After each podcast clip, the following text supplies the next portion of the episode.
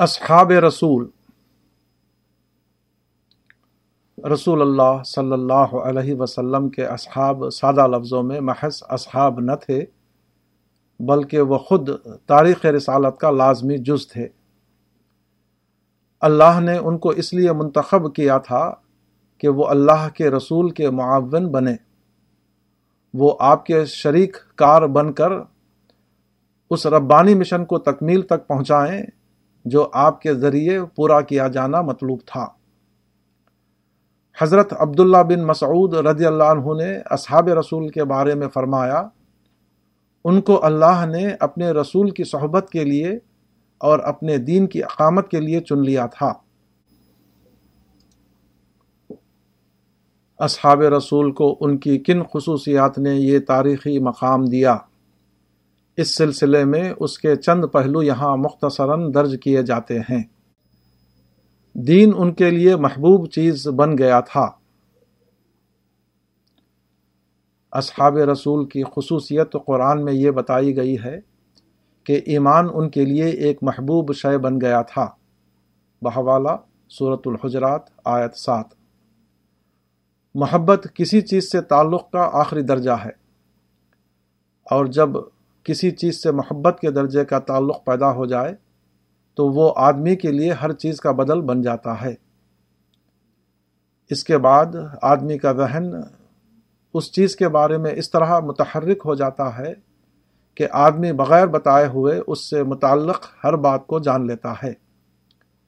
اس کو خواہ معروف معنوں میں کوئی نقشہ کار نہ دیا گیا ہو مگر اس کا دہن خود بتا دیتا ہے کہ اس کو اپنی محبوب شے کے لیے کیا کرنا چاہیے اور کیا نہیں کرنا چاہیے۔ صورت التوبہ، آیت چھیالیس۔ محبت کی سطح کے تعلق کا مطلب ہے دلچسپی کی سطح کا تعلق۔ یعنی یہ کہ آدمی اسلام کے نفع نقصان کو خود اپنا نفع نقصان سمجھنے لگے۔ اصحاب رسول کو اسلام سے اسی قسم کا تعلق پیدا ہو گیا تھا۔ وہ اسلام کے فائدے سے اسی طرح خوش ہوتے تھے، جس طرح کوئی شخص اپنے بیٹے کے کامیابی سے خوش ہوتا ہے۔ اسلام کو کوئی نقصان پہنچے تو وہ اسی طرح بے چین ہو جاتے تھے، جیسے کوئی شخص اپنے بیٹے کے متعلق ناخوشگوار خبر سن کر تڑپ اٹھتا ہے۔ اور اس وقت تک اسے چین نہیں آتا جب تک وہ اس کی تلافی نہ کر لے۔ کسی چیز سے محبت کے درجے کا تعلق پیدا ہو جائے تو آدمی کا دہن اس کے بارے میں پوری طرح جاگ اٹھتا ہے۔ وہ اس کی خاطر ہر قربانی دینے کے لیے تیار ہو جاتا ہے۔ اس کی ضرورت اور تقاضوں کو بتائے بغیر جان لیتا ہے۔ اس کی بات کو پانے کے لیے کوئی نفسیاتی گرہ اس کی راہ میں حائل نہیں ہوتی۔ اس کے راستے میں اپنا حصہ ادا کرنے کے لیے وہ کسی چیز کو عذر نہیں بناتا۔ جب آدمی کسی معاملے کو اپنا معاملہ سمجھ لے، تو اس کے بعد اس کو نہ زیادہ بتانے کی ضرورت ہوتی اور نہ زیادہ سمجھانے کی۔ اس کا قلبی تعلق اس کے لیے ہر دوسری چیز کا بدل بن جاتا ہے۔ وہ کسی معاوضے کی امید کیے بغیر یک طرفہ طور پر اپنا سب کچھ اس کے لیے لٹا دیتا ہے۔ اس کی خاطر کھونا بھی اس کو پانا معلوم ہوتا ہے۔ اس کی خاطر بے قیمت ہو جانا اس کی نظر میں سب سے زیادہ قیمتی ہو جاتا ہے۔ اس کے لیے وہ ہر دوسری مصلحت کو نظر انداز کر دیتا ہے۔ اس کے لیے وہ ہر تک، ہر تکلیف کو اس طرح سہ لیتا ہے جیسے وہ کوئی تکلیف ہی نہ ہو۔ اصحاب رسول کوئی غیر معمولی انسان نہ تھے۔ وہ کوئی ماورائے بشر مخلوق نہیں تھے۔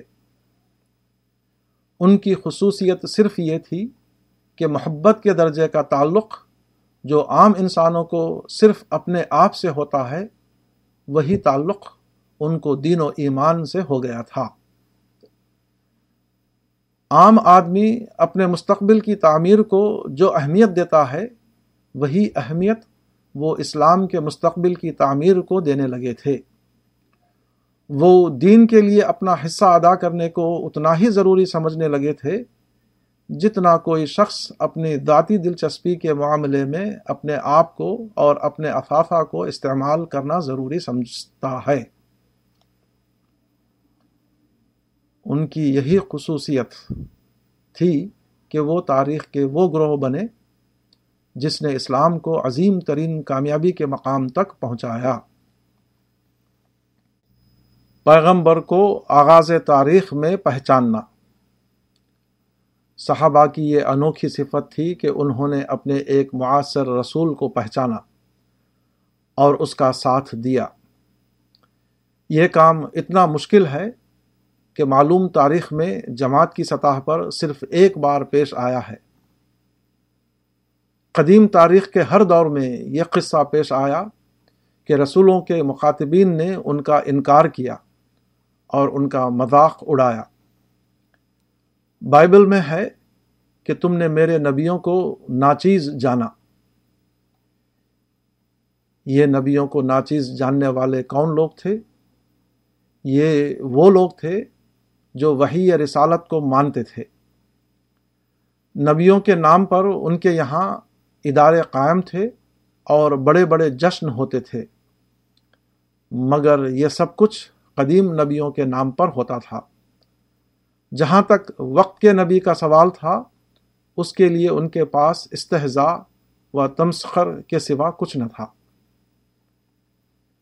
یہود نے حضرت مسیح کا انکار کیا۔ حالانکہ وہ موسا کو مانتے تھے۔ نصارہ نے حضرت محمد کا انکار کیا۔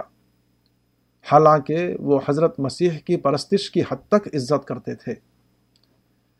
اسی طرح قرائش نے رسول اللہ صلی اللہ علیہ وسلم پر پتھر مارے اور آپ کو گھر سے نکالا۔ حالانکہ وہ حضرت ابراہیم کے وارث ہونے پر فخر کرتے تھے۔ اس کی وجہ کیا ہے؟ اس کی وجہ یہ ہے کہ قدیم نبی کی نبوت تاریخی روایت کے نتیجے میں ثابت شدہ نبوت بن جاتی ہے۔ وہ کسی قوم کے قومی اثاثے کا ایک لازمی جز ہوتی ہے۔ کسی قوم میں آنے والا نبی اس کی بعد کی نسلوں کے لیے ایک طرح کا مقدس ہیرو بن جاتا ہے۔ اس کو ماننا اپنے قومی تشخص کو قائم کرنے کے ہم مانی ہوتا ہے۔ ظاہر ہے کہ ایسے نبی کو کون نہیں مانے گا؟ مگر وقت کے نبی کی نبوت ایک متنازع نبوت ہوتی ہے۔ وہ التباس کے پردے میں ظاہر ہوتی ہے۔ اس کو ماننے کے لیے ظواہر کا پردہ پھاڑ کر حقیقت کو دیکھنا پڑتا ہے۔ اس کا ساتھ دینے کے لیے اپنی انا کو دفن کرنا ہوتا ہے۔ اس کے مشن کی راہ میں اپنا سرمایہ خرچ کرنا ایک ایسے مشن کی راہ میں اپنا سرمایہ خرچ کرنا ہوتا ہے، جس کا برسر حق ہونا بھی اختلاف ہو۔ جس کے بارے میں تاریخ کی تصدیقات ابھی جمع نہ ہوئی ہوں۔ صحابہ کرام وہ لوگ تھے جنہوں نے معاصر رسول کو اس طرح مانا، جس طرح کوئی شخص تاریخی رسول کو مانتا ہے۔ غزوہ خندق میں جب محاصرہ شدید ہوا اور معمولی ضروریات کی فراہمی ناممکن ہو گئی، تو ایک مسلمان کی زبان سے یہ جملہ نکل گیا کہ محمد ہم سے وعدہ کرتے تھے کہ ہم کسرا و قیصر کے خزانے حاصل کریں گے۔ اور اب یہ حال ہے کہ ہمارا ایک شخص بیت الخلاء جانے کے لیے بھی محفوظ نہیں۔ بہوالا سیرت ابن حشام جسانی صفحہ ایک سو چوالیس۔ غزوہ قندق کے وقت رسول اللہ کا وعدہ محض ایک لفظی وعدہ تھا۔ آج یہ ایک تاریخی واقعہ بن چکا ہے۔ صحابہ نے اس وعدے کی تاریخی واقعہ بننے سے پہلے رسول کی عظمت کو مانا۔ ہم آج اس وعدے کی تاریخی واقعہ بننے کے بعد رسول کی عظمت کو مان رہے ہیں۔ دونوں ماننے میں اتنا زیادہ فرق ہے کہ ایک کو دوسرے سے کوئی نسبت نہیں۔ آج ایک غیر مسلم محقق بھی پیغمبر اسلام کو تاریخ کا سب سے بڑا انسان کہنے پر مجبور ہے۔ مگر آپ کی زندگی میں آپ کی عظمت کو پہچاننا اتنا مشکل تھا کہ صرف وہی لوگ اس کو پہچان سکتے تھے جن کو خدا کی طرف سے خصوصی توفیق ملی ہو۔ قرآن کو دور نظام میں اپنانا۔ سیرت کی کتابوں میں صحابہ کا دعوتی طریقہ یہ بتایا جاتا ہے کہ وہ قرآن کے نازل شدہ حصے کو لے لیتے اور اس کو لوگوں کے سامنے پڑھ کر سناتے تھے۔ چنانچہ مدینے میں جو صحابہ تبلیغ کے لیے گئے، ان کو وہاں مقری یعنی قرآن پڑھنے والا کہا جاتا تھا۔ یہ بات آج کے ماحول میں بظاہر انوکھی معلوم نہیں ہوتی۔ لیکن اگر چودہ سو سال کی تاریخ کو حذف کر کے آپ اسلام کے ابتدائی دور میں پہنچ جائیں اور اس وقت کے حالات میں اسے دیکھیں، تو یہ اتنا انوکھا واقعہ معلوم ہوگا کہ نہ اس سے پہلے وہ کبھی جماعتی سطح پر پیش آیا اور نہ اس کے بعد۔ آج جب ہم لفظ قرآن بولتے ہیں، تو یہ ہمارے لیے ایک ایسی عظیم کتاب کا نام ہوتا ہے، جس نے چودہ صدیوں میں اپنی عظمت کو اس طرح مسلم کیا ہے کہ آج کروڑوں انسان اس کو خدا کی کتاب ماننے پر مجبور ہیں۔ آج اپنے آپ کو قرآن سے منسوب کرنا کسی آدمی کے لیے فخر و اعزاز کی بات بن چکی ہے۔ مگر زمانہ نزول میں لوگوں کے نزدیک اس کی یہ حیثیت نہ تھی۔ عرب میں بہت سے لوگ تھے جو یہ کہتے تھے کہ محمد نے پرانے زمانے کے قصے کہانیوں کو جوڑ کر ایک کتاب بنا لی ہے۔ ہم چاہیں تو ہم بھی ایسی ایک کتاب بنا لیں۔ لو نشا لقلنا مثل هذا ان هذا الا اساطیر الاولین سورة الانفال آیت اکتیس. کوئی قرآن میں تکرار کو دیکھ کر کہتا کہ یہ کوئی خاص کتاب نہیں۔ محمد کے پاس چند باتیں ہیں، انہی کو وہ صبح شام دہراتے رہتے ہیں۔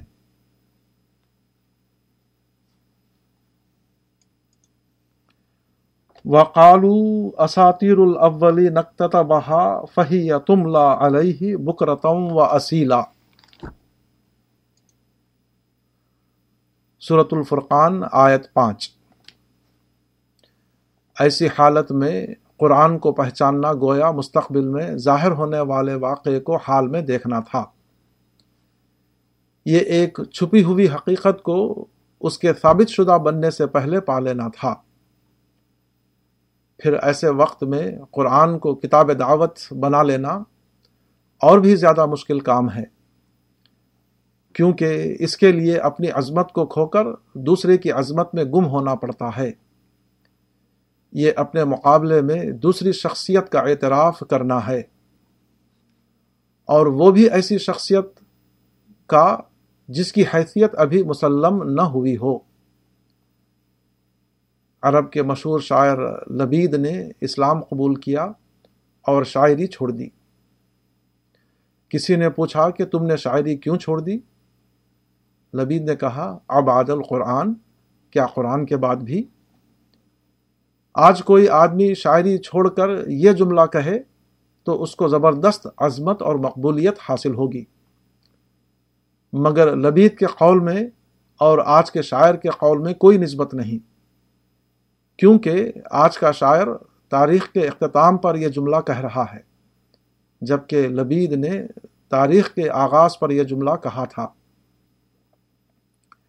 یہی وہ حقیقت ہے جو قرآن میں ان لفظوں میں بیان کی گئی ہے۔ لا يستوي منكم من انفق من قبل الفتح وقاتل۔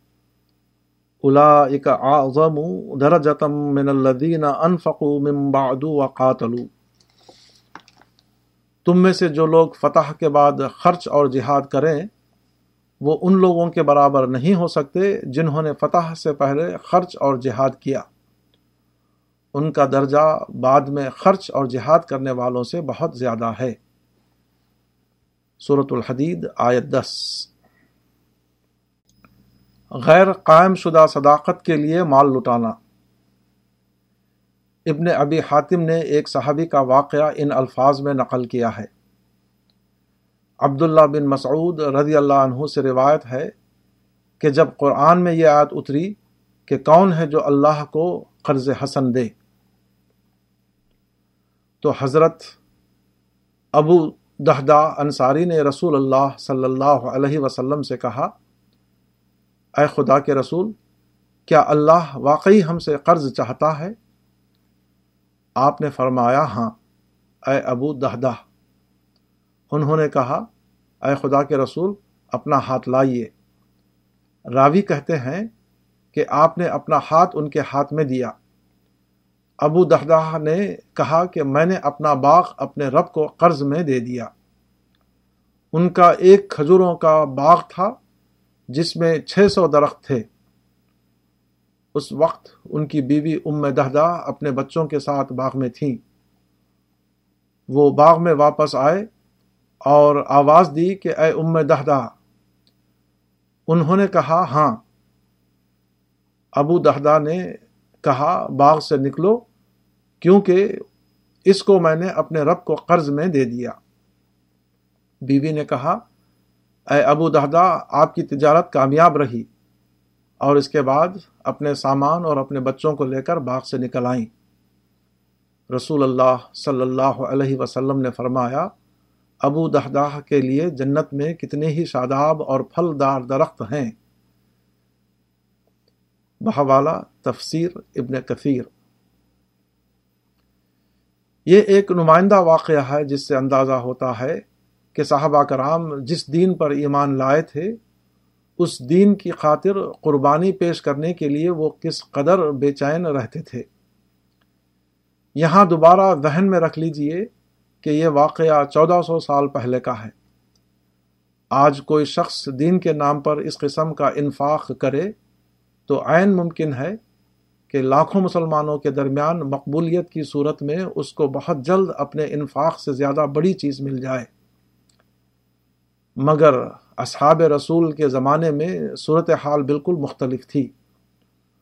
اس وقت دین کی راہ میں اپنا مال لٹانا ماحول میں دیوانگی کا خطاب پانے کا ذریعہ تھا۔ وہ اونچے میناروں پر نمایاں ہونے کے بجائے بنیاد کی زمین میں دفن ہونے کے ہم مانی تھا۔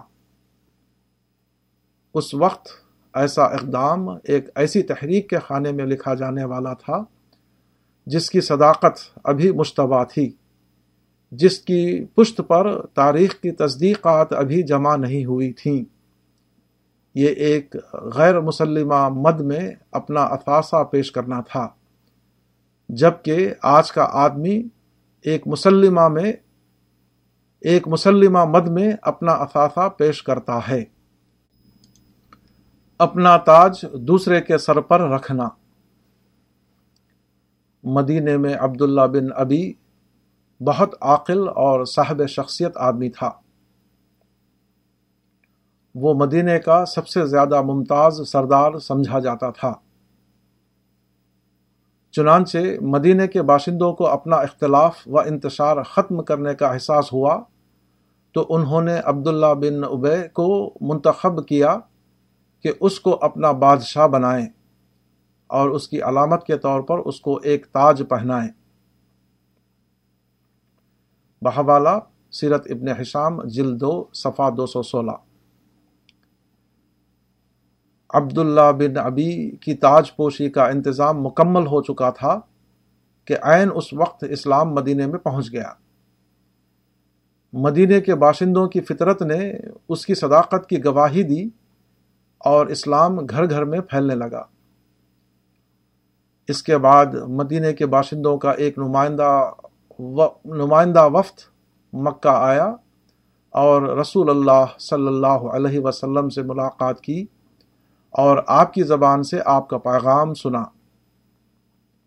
انہیں نظر آیا کہ مدینہ کی اجتماعی تنظیم کے لیے انہیں جو شخصیت درکار ہے وہ زیادہ بہتر طور پر محمد بن عبداللہ کی صورت میں موجود ہے۔ انہوں نے مدینے کے لوگوں کی طرف سے آپ کو پیشکش کی کہ آپ مدینہ آئیں اور وہاں ہمارے سردار بن کر رہیں۔ اسلامی تاریخ کا یہی وہ واقعہ ہے جو بیت اقبا ثانیہ کے نام سے مشہور ہے۔ یہ واقعہ کوئی معمولی واقعہ نہ تھا۔ یہ اپنا تاج دوسرے آدمی کے سر پر رکھ دینے کے ہمانی تھا۔ قدیم قبائلی دور میں ایسا کوئی واقعہ بے حد نادر واقعہ تھا۔ اپنی قوم یا قبیلے سے باہر کسی آدمی کو اپنا غیر مشروط سردار بنا لینا ہمیشہ انسان کے لیے مشکل ترین کام رہا ہے۔ اور قدیم زمانے میں تو یہ اور بھی زیادہ مشکل تھا۔ مزید یہ کہ جب یہ واقعہ پیش آیا، اس وقت محمد اس پرعظمت ہستی کا نام نہ تھا جس سے ہم آج واقف ہیں۔ اس وقت محمد ایک ایسے انسان تھے جن کو ان کے اہل وطن نے نکال دیا تھا۔ جن کے ساتھ قومی عصبیت اور تاریخی عظمت شامل نہ ہوئی تھی۔ جو نہ صرف متنازع شخصیت تھے، بلکہ ایک لٹے ہوئے بے گھر انسان تھے۔ جن کو اپنا سب کچھ دے دینا تھا اور ان سے پانا کچھ بھی نہ تھا۔ بیسویں صدی میں کسی برنار شاہ کے لیے بہت آسان ہے کہ وہ پیغمبر اسلام کے لیے یورپ کی سرداری کی پیشکش کرے۔ مگر چھٹی صدی عیسوی میں کسی کے لیے اس کا تصور بھی ناممکن تھا کہ وہ آپ کو پیغمبر مان کر آپ کو اپنا اجتماعی امام بنا لے۔ اپنی محدودیت کو جاننا۔ رسول اللہ صلی اللہ علیہ وسلم کا طریقہ تھا کہ جب بھی کوئی معاملہ پیش آتا تو آپ اس کے بارے میں لوگوں سے مشورہ کرتے۔ آپ اپنے اصحاب کو جمع کرتے اور معاملے کو بیان کر کے فرماتے کہ اے لوگوں مجھے مشورہ دو۔ آپ بظاہر سب سے مشورہ طلب کرتے۔ مگر عملاً یہ ہوتا کہ کچھ دیر خاموشی رہتی اور اس کے بعد حضرت ابو بکر کھڑے ہو کر مختصراً اپنی رائے ظاہر کر کے بیٹھ جاتے۔ اس کے بعد حضرت عمر کھڑے ہوتے اور مختصراً کچھ بول کر بیٹھ جاتے۔ اس کے بعد معمولی طور پر کچھ لوگ بولتے اور اتفاق رائے سے فیصلہ ہو جاتا۔ آپ کی وفات کے بعد جب حضرت ابو بکر کی خلافت کا زمانہ آیا، تو آپ بھی اسی طرح لوگوں کو جمع کر کے مشورہ طلب کرتے۔ اب یہ ہوتا کہ کچھ دیر خاموشی کے بعد حضرت عمر کھڑے ہوتے اور مختصر طور پر اپنی رائے ظاہر کر کے بیٹھ جاتے۔ اس کے بعد چند لوگ بولتے اور اتفاق رائے سے فیصلہ ہو جاتا۔ حضرت عمر کے بعد غیر اصحاب کی تعداد بڑھ گئی۔ اور مذکورہ صورت باقی نہ رہی۔ یہ بظاہر ایک سادہ سی بات ہے، مگر یہ اتنی اہم بات ہے کہ تاریخ میں کوئی دوسرا معاشرہ نہیں پایا جاتا جس نے اس کا ثبوت دیا ہو۔ یہ طرز عمل صرف اس وقت ممکن ہوتا ہے جبکہ آدمی اتنا خود شناس ہو جائے کہ وہ اپنی کمیوں اور محدودتیوں کو جاننے لگے۔ وہ دوسرے کے ہے کے مقابلے میں اپنے نہیں سے واقف ہو جائے۔ وہ اپنے کو اس حقیقت پسندانہ نظر سے دیکھنے لگے جس نظر سے دوسرا شخص اسے دیکھ رہا ہے۔ اس میں اتنا اور اضافہ کر لیجیے کہ یہ واقعہ جس ابو بکر و عمر کے ساتھ پیش آیا، وہ ابو بکر و عمر وہ نہ تھے۔ جن کو آج ہم جانتے ہیں۔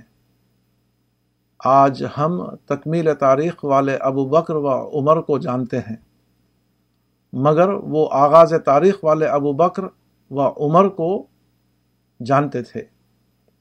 اس وقت وہ اپنے معاصرین کے لیے صرف ان میں سے ایک تھے، جبکہ آج وہ ہمارے لیے گزری ہوئی تاریخ کے ستون ہیں، جن کو ہم اس طرح دیکھتے ہیں جیسے کوئی ثابت شدہ واقعے کو دیکھتا ہے۔ ابو بکر و عمر کو تاریخ بننے کے بعد جاننا انتہائی آسان ہے۔ لیکن ابو بکر و عمر کو تاریخ بننے سے پہلے جاننا اتنا ہی مشکل ہے۔ اصحاب رسول وہ لوگ تھے جو اس مشکل ترین معیار پر پورے اترے۔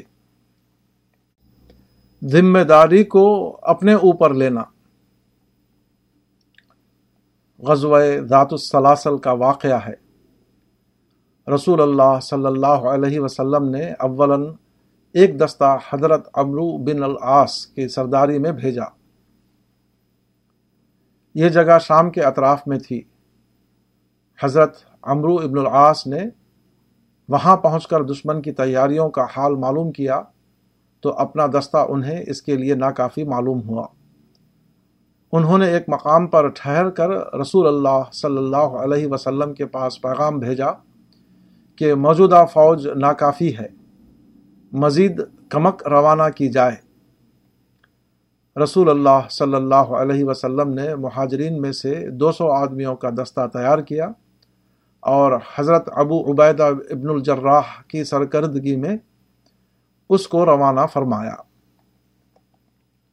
حضرت ابو عبیدہ جب اپنے دستے کو لے کر منزل پر پہنچے اور دونوں دستے ساتھ ہو گئے، تو یہ سوال پیدا ہوا کہ دونوں دستوں کا امیر کون ہو۔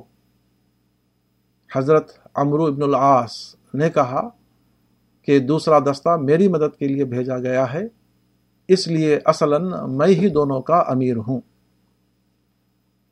حضرت ابو عبیدہ کے ساتھی اس سے متفق نہ تھے۔ ان کا خیال تھا کہ یا تو ابو عبیدہ دونوں دستوں کے مشترک امیر ہوں یا دونوں دستوں کا امیر الگ الگ رہے۔ جب اختلاف بڑھا تو ابو عبیدہ ابن الجراح نے کہا، اے امرو، جان لو کہ رسول اللہ صلی اللہ علیہ وسلم نے مجھ سے جو آخری عہد لیا وہ یہ تھا۔ کہ آپ نے کہا کہ جب تم اپنے ساتھی سے ملو تو ایک دوسرے کی بات ماننا اور اختلاف نہ کرنا۔ اس لیے خدا کی قسم اگر تم میری نافرمانی کرو گے تب بھی میں تمہاری اطاعت کروں گا۔ بحوالہ، رواہ باحقی و ابن اساکر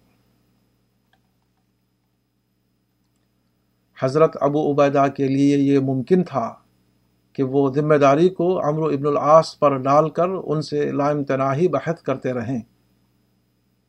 اگر وہ ایسا کرنا چاہتے تو وہ بہت سے ایسے الفاظ پا سکتے تھے جن میں ان کا اپنا وجود بالکل درست اور دوسرے کا وجود بالکل باطل دکھائی دے۔ مگر اس کے بجائے انہوں نے یہ کیا کہ ساری ذمہ داری خود اپنے اوپر لے لی۔ انہوں نے مسئلے کو یک طرفہ طور پر ختم کر دیا۔ اجتماعی زندگی میں یہ چیز بے حد ضروری ہے۔ حقیقت یہ ہے کہ کوئی اجتماعی زندگی چلتی ہی اس وقت ہے جبکہ اس کے افراد میں اتنی بلندی ہو کہ وہ حقوق کے بحث میں پڑے بغیر اپنے اوپر ذمہ داری لینے کی ضرورت رکھتے ہوں۔ جہاں یہ مزاج نہ ہو وہاں صرف آپس کا اختلاف جنم لیتا ہے، نہ کہ آپس کا اتحاد۔ شکایات سے اوپر اٹھ کر سوچنا۔ خالد ابن الولید بے حد بہادر تھے۔ ان کے اندر غیر معمولی فوجی قابلیت تھی۔ رسول اللہ صلی اللہ علیہ وسلم کے زمانے سے لے کر حضرت ابو بکر کی خلافت تک وہ مسلسل اسلامی فوج کے سردار رہے۔ تاہم، حضرت عمر کو ان کی بعض عادتیں پسند نہ تھیں۔ چنانچہ انہوں نے حضرت ابو بکر سے کہا کہ ان کو سرداری کے عہد سے ہٹا دیا جائے۔ مگر حضرت ابو بکر نے ان کے مشورے کو نہیں مانا۔ مگر حضرت عمر کو اپنی رائے پر اتنا اصرار تھا کہ جب وہ خلیفہ ہوئے تو انہوں نے حضرت خالد کو سرداری سے معزول کر کے ایک معمولی سپاہی کی حیثیت دے دی۔ اس وقت حضرت خالد شام کے علاقے میں فتوحات کے کارنامے دکھا رہے تھے۔ عین اس وقت خلیفہ ثانی نے انہیں معزول کر کے ابو عبیدہ ابن الجراح کو ان کے اوپر سردار لشکر بنا دیا۔ اس کے بعد فوجیوں کی ایک تعداد خالد بن ولید کے خیمے میں جمع ہوئی اور ان سے کہا کہ ہم آپ کے ساتھ ہیں۔ آپ خلیفے کا حکم نہ مانیے۔ مگر حضرت خالد نے سب کو رخصت کر دیا اور کہا کہ میں عمر کے لیے نہیں لڑتا، بلکہ عمر کے رب کے لیے لڑتا ہوں۔ وہ پہلے سردار لشکر کی حیثیت سے لڑتے تھے اور اب ایک ماتحت فوجی کی حیثیت سے لڑنے لگے۔ اس قسم کا کردار اسی وقت ممکن ہے جبکہ آدمی اتنا اونچا ہو جائے کہ وہ شکایتوں اور تلخیوں سے اوپر اٹھ کر سوچے۔ اس کا رویہ رد عمل کے طور پر نہ بنے، بلکہ مثبت فکر کے تحت بنے۔ وہ اللہ میں جینے والا ہو، نہ کہ انسانی باتوں میں جینے والا۔ قانونی حد سے آگے بڑھ کر ساتھ دینا۔ شابان دو ہجری میں رسول اللہ صلی اللہ علیہ وسلم کو یہ خبر پہنچی کہ قریش کے تمام سرداروں کی رہنمائی میں ایک ہزار کا لشکر مدینے کی طرف حملہ کرنے کے لیے بڑھ رہا ہے۔ اس میں چھ سو ذرہ پوش تھے اور اسی کے ساتھ ایک سو سواروں کا خصوصی دستہ بھی شامل تھا۔ یہ ایک بہت نازک وقت تھا۔ آپ نے مدینے کے انصار اور مہاجرین کو جمع کیا اور ان کے سامنے تقریر کرتے ہوئے یہ سوال رکھا کہ ایسی حالت میں کیا کرنا چاہیے؟ حسب معمول اولاً مہاجرین کے ممتاز افراد اٹھے اور انہوں نے کہا کہ اے خدا کے رسول، آپ کا رب جس بات کا حکم دے رہا ہے، اس کی طرف بڑھیے۔ ہم آپ کے ساتھ ہیں۔ ہم یہود کی طرح یہ کہنے والے نہیں ہیں کہ تم اور تمہارا خدا جا کر لڑیں۔ ہم یہاں بیٹھے ہیں، بلکہ ہمارا کہنا یہ ہے کہ آپ اور آپ کا خدا چل کر لڑیں۔ ہم بھی آپ کے ساتھ ہیں۔ جب تک ہم میں سے ایک آنکھ بھی گردش کر رہی ہے، ہم آپ کا ساتھ چھوڑنے والے نہیں۔ مگر رسول اللہ صلی اللہ علیہ وسلم مہاجرین کی اس قسم کی تقریروں کے باوجود بار بار یہ فرما رہے تھے کہ لوگوں مجھے مشورہ دو۔ چنانچہ سعد بن معاذ کھڑے ہوئے اور انہوں نے کہا کہ اے خدا کے رسول، شاید آپ کا رخ ہماری طرف ہے۔ آپ نے کہا ہاں۔ اس پر سعد بن معاذ نے انصار کی نمائندگی کرتے ہوئے کہا، ہم آپ پر ایمان لائے، آپ کی تصدیق کی۔ اور اس بات کی گواہی دی کہ جو کچھ آپ لائے ہیں وہ حق ہے اور اس پر آپ سے سما و اطاعت کا پختہ عہد باندھ چکے ہیں۔ بس اے خدا کے رسول، آپ جو کچھ چاہتے ہیں اس کو کر گزریے۔ ہم سب آپ کے ساتھ ہیں۔ اس ذات کی قسم جس نے آپ کو حق کے ساتھ بھیجا ہے۔ اگر آپ ہمیں لے کر سمندر کے سامنے جا پہنچے اور اس میں گھس جائیں، تو ہم بھی آپ کے ساتھ سمندر میں گھس جائیں گے۔ ہم میں سے ایک آدمی بھی پیچھے نہ رہے گا۔ ہم کو ہرگز یہ ناگوار نہیں ہے کہ آپ ہمیں لے کر کل کے دن دشمن سے ٹکرا جائیں۔ ہم جنگ میں ثابت قدم رہنے والے ہیں۔ مقابلے کے وقت سچے اترنے والے ہیں۔ شاید اللہ تعالیٰ آپ کو ہم سے وہ کچھ دکھا دے جس سے آپ کی آنکھیں ٹھنڈی ہوں۔ بس اللہ کی برکت کے بھروسے پر آپ ہم کو لے کر چلیں۔ بہوالا سیرت ابن حشام۔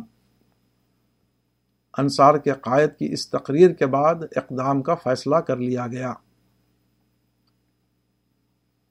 بدر کی جنگ کے موقع پر رسول اللہ صلی اللہ علیہ وسلم کا بار بار انصار کی طرف رخ کرنا بے سبب نہ تھا۔ اس کا ایک خاص پس منظر تھا۔ ابن حشام اس واقعے کا ذکر کرتے ہوئے لکھتے ہیں، اور ایسا اس لیے ہوا کہ انصار نے جب اقبا میں بیعت کی تھی تو انہوں نے کہا تھا کہ اے خدا کے رسول، ہم آپ کی ذمہ داری سے بری ہیں۔ یہاں تک کہ آپ ہمارے دیس میں پہنچ جائیں۔ جب آپ ہمارے پاس آ جائیں گے تو آپ ہماری ذمہ داری میں ہوں گے اور ہم آپ کا دفاع کریں گے۔ جس طرح ہم اپنے لڑکوں اور عورتوں کا دفاع کرتے ہیں۔ بس رسول اللہ صلی اللہ علیہ وسلم کو اندیشہ تھا کہ انصار کہیں یہ سمجھتے ہوں کہ ان پر آپ کی مدد کرنا اس وقت ہے جبکہ آپ کا دشمن مدینہ پہنچ کر حملہ کرے۔ ان پر یہ ذمہ داری نہیں ہے کہ وہ اپنی بستی سے دور جا کر مقابلہ کریں۔ بحوالہ سیرت ابن حشام، جز ثانی صفا دو سو ترپن۔ انصار کی بیت قدیم عربی اصطلاح کے مطابق بیت نساء یعنی دفاعی بیت تھی۔ اس کے مطابق مدینے سے آٹھ میل دور بدر کے مقام پر جا کر لڑنا ان کے لیے ضروری نہ تھا۔ مگر انصار نے اس کو اپنے لیے عذر نہیں بنایا۔ وہ قانونی حد کو توڑ کر رسول اللہ صلی اللہ علیہ وسلم کے ساتھ نکلے اور بدر کے میدان میں جا کر قربانی پیش کی۔ اختلاف سے بچ کر اصل نشانے پر لگے رہنا۔ مصور بن مخرمہ کہتے ہیں کہ رسول اللہ صلی اللہ علیہ وسلم نے اپنے اصحاب کے سامنے تقریر کی اور فرمایا کہ اللہ نے مجھ کو تمام انسانوں کے لیے رحمت بنا کر بھیجا ہے۔ بس تم میری طرف سے اس ذمہ داری کو ادا کرو۔ خدا تم پر رحم کرے اور تم لوگ اختلاف نہ کرنا، جس طرح عیسیٰ بن مریم کے حواریوں نے اختلاف کیا۔ انہوں نے اپنے حواریوں کو اسی چیز کے لیے پکارا جس کی طرف میں تم کو پکار رہا ہوں۔ بس جس کا مقام دور تھا، اس کو وہاں جانا گوارا ہوا۔ تو عیسیٰ بن مریم اللہ تعالیٰ سے اس کی شکایت کی۔ رسول اللہ صلی اللہ علیہ وسلم کے اصحاب نے کہا کہ اے خدا کے رسول، ہم آپ کی ذمہ داری کو ادا کریں گے۔ آپ ہم کو بھیجیے جہاں آپ چاہیں۔ اجتماعی کام میں رکاوٹ ڈالنے والی سب سے بڑی چیز اختلاف ہے۔ مگر صحابہ کرام کو اللہ کے خوف نے اتنا بے نفس بنا دیا تھا کہ وہ اختلافات سے بلند ہو کر اپنی ذمہ داریوں کو پورا کرنے میں لگے رہتے تھے۔ چنانچہ رسول اللہ کے زمانے میں انہوں نے عرب میں اور اطراف، عرب میں آپ کی منشا کے مطابق اسلام کی دعوت پوری طرح پہنچائی۔ آپ کی وفات کے بعد وہ مال وہ جاہ کے حصول میں نہیں پڑے۔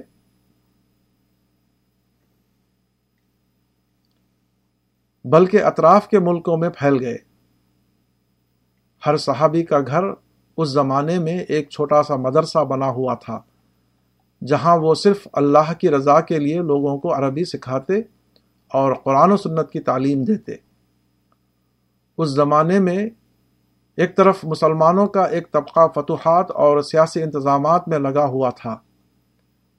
عام طریقے کے مطابق اصحاب رسول کو اپنا سیاسی حصہ لینے میں سرگرم ہونا چاہیے تھا، مگر وہ اس سے بے پرواہ ہو گئے۔ انہوں نے اسلامی فتوحات کے ذریعے پیدا ہونے والی فضا کو تبلیغ دین کے لیے استعمال کیا۔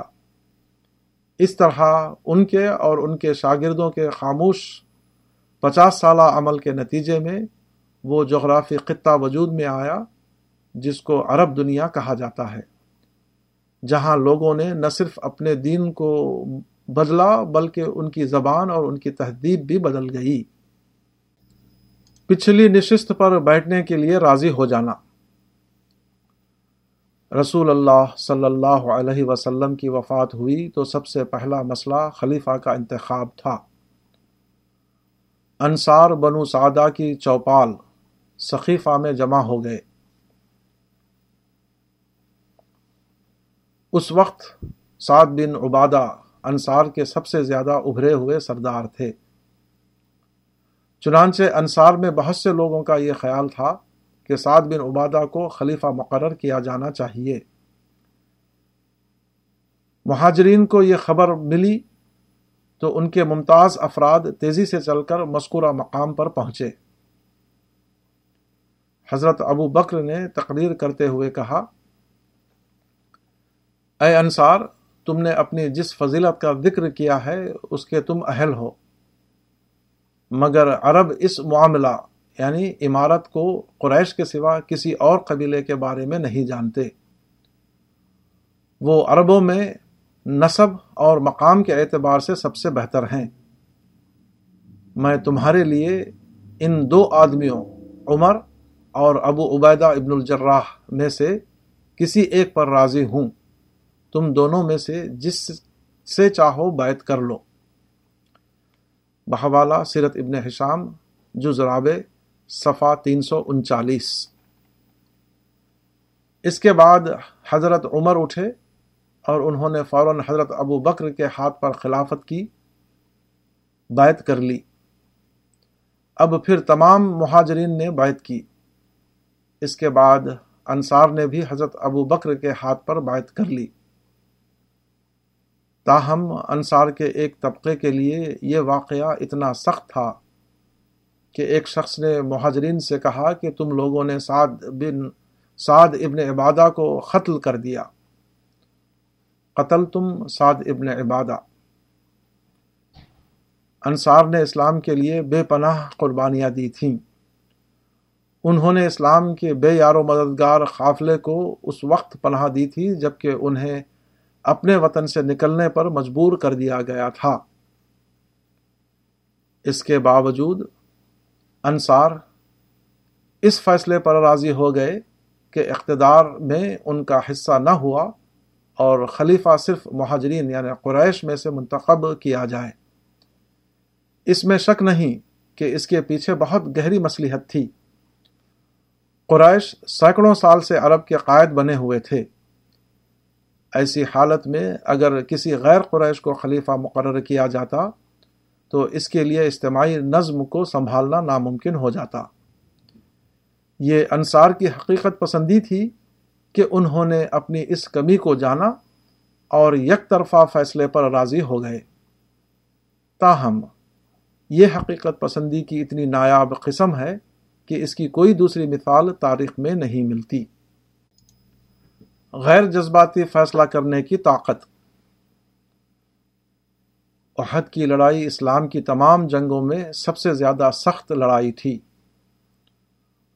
قریش کے تمام جنگی جوان غصے میں بھرے ہوئے مسلمانوں کے اوپر ٹوٹ پڑے تھے۔ عین اس وقت جبکہ قتل خون کا مارے کا گرم تھا۔ رسول اللہ صلی اللہ علیہ وسلم نے اپنی تلوار ہاتھ میں لی اور کہا کہ کون اس تلوار کو اس کے حق کے ساتھ لے گا؟ کچھ لوگ آپ کی طرف بڑھے، مگر آپ نے انہیں تلوار نہ دی۔ پھر ابو دجانا سامنے آئے اور پوچھا کہ اے خدا کے رسول، اس تلوار کا حق کیا ہے؟ آپ نے فرمایا کہ تم اس سے دشمن کو مارو، یہاں تک کہ اس کو ٹیڑھا کر دو۔ ابو دجانا نے کہا کہ میں اس کو اس کے حق کے ساتھ لیتا ہوں، چنانچہ آپ نے انہیں تلوار دے دی۔ حضرت ابو دجانا تلوار لے کر چلے۔ اس وقت ان پر ایسی کیفیت تاری ہوئی کہ وہ اکڑ کر چلنے لگے۔ رسول اللہ صلی اللہ علیہ وسلم نے یہ دیکھ کر فرمایا کہ اس قسم کی چال خدا کو پسند نہیں۔ سوا ایسے موقع کے۔ ابو دجانا نے اپنے سر پر لال کپڑا باندھ لیا۔ یہ اس بات کی علامت تھی کہ وہ موت سے نڈر ہو کر جنگ کے لیے نکل پڑے ہیں۔ وہ انتہائی بہادری کے ساتھ لڑ رہے تھے۔ جو بھی ان کے سامنے آتا، وہ ان کی تلوار کا نشانہ بن جاتا۔ اس کے بعد ایک حیرت انگیز واقعہ ہوا، جس کو خود ابو دجانا ان الفاظ میں نقل کرتے ہیں۔ میں نے ایک آدمی کو دیکھا کہ وہ بری طرح لوگوں کو جنگ پر ابھار رہا تھا۔ میں اس کی طرف لپکا۔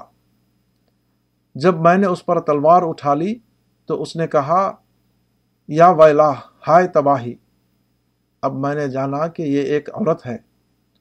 تو میں نے خدا کے رسول کی تلوار کو اس سے پاک رکھا کہ اس سے میں کسی عورت کو قتل کروں۔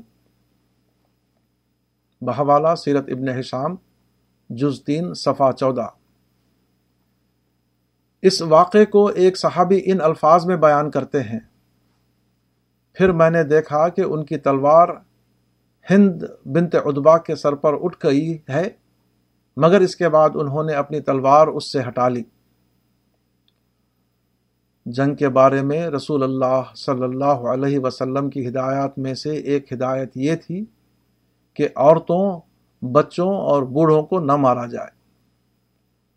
حضرت ابو دجانا نے عین قتل و خون کے ہنگامے میں اس کو یاد رکھا اور اپنی چلی ہوئی تلوار کو درمیان سے روک لیا۔ اس واقعے سے اندازہ ہوتا ہے کہ اصحاب رسول کو اپنے جذبات پر کتنا زیادہ قابو تھا۔ ان کے افعال، ان کے شعور کے ماتحت تھے، نہ کہ ان کے جذبات کے ماتحت۔ وہ انتہائی اشتعال انگیز موقع پر انتہائی ٹھنڈا فیصلہ کر سکتے تھے۔ وہ غصہ اور انتقام کی آخری حد تک حد پر پہنچ کر بھی اچانک اپنا ذہن تبدیل کر سکتے تھے۔ وہ ایک رخ پر پوری رفتار سے چل پڑنے کے بعد مان اپنا رخ دوسری طرف پھیر سکتے تھے۔ یہ بظاہر ایک سادہ سی بات معلوم ہوتی ہے۔ مگر عملاً وہ اتنی زیادہ مشکل ہے کہ اس پر کوئی ایسا شخص ہی قادر ہو سکتا ہے جو خدا سے اس طرح ڈرنے والا ہو۔ گویا خدا اپنے تمام جلال و جبروت کے ساتھ اس کے سامنے کھڑا ہوا ہے اور وہ اس کو اپنی کھلی ہوئی آنکھوں سے دیکھ رہا ہے۔ درخت کی طرح آگے بڑھنا۔ قرآن میں انجیل اور تورات کے دو حوالوں کا ذکر ہے۔ تورات کا حوالہ صحابہ کرام کے انفرادی اوصاف سے متعلق، اس کے بعد انجیل کے حوالے سے ان کے اجتماعی صفت کو ان الفاظ میں بیان کیا گیا ہے۔ وہ مسلحم فل انجیل كزرع أخرج شطأه فآزره فاستغلظ فاستوى على سوقه يعجب الزراع ليغيظ بهم الكفار. وعد الله الذين آمنوا وعملوا الصالحات منهم مغفرة وأجرا عظيما. اور انجیل میں ان کی مثال یوں ہے کہ جیسے ایک کھیتی ہو، اس نے نکالا اپنا انکھوا پھر اس کو مضبوط کیا پھر وہ موٹا ہوا، پھر اپنے تنے پر کھڑا ہو گیا۔ اچھا لگتا ہے کسانوں کو تاکہ منکروں کا دل ان سے جلائے۔ اللہ نے ان لوگوں سے جو ان میں سے ایمان لائے اور نیک عمل کیے، مغفرت اور اجر عظیم کا وعدہ کیا ہے۔ صورت الفاتح آیت آخر۔ موجودہ انجیل میں یہ تمثیل ان لفظوں میں ہے۔ اور اس نے کہا، خدا کی بادشاہی ایسی ہے جیسے کوئی آدمی زمین میں بیج ڈالے اور رات کو سوئے اور دن کو جاگے۔ اور وہ بیج اس طرح اگے اور بڑھے کہ وہ نہ جانے۔ زمین آپ سے آپ پھل لاتی ہے، پتی، پھر بالیں، پھر بالوں میں تیار دانے۔ پھر جب اناج پک چکا تو وہ فل فور درانتی لگاتا ہے، کیونکہ کاٹنے کا وقت آ پہنچا۔ مرکز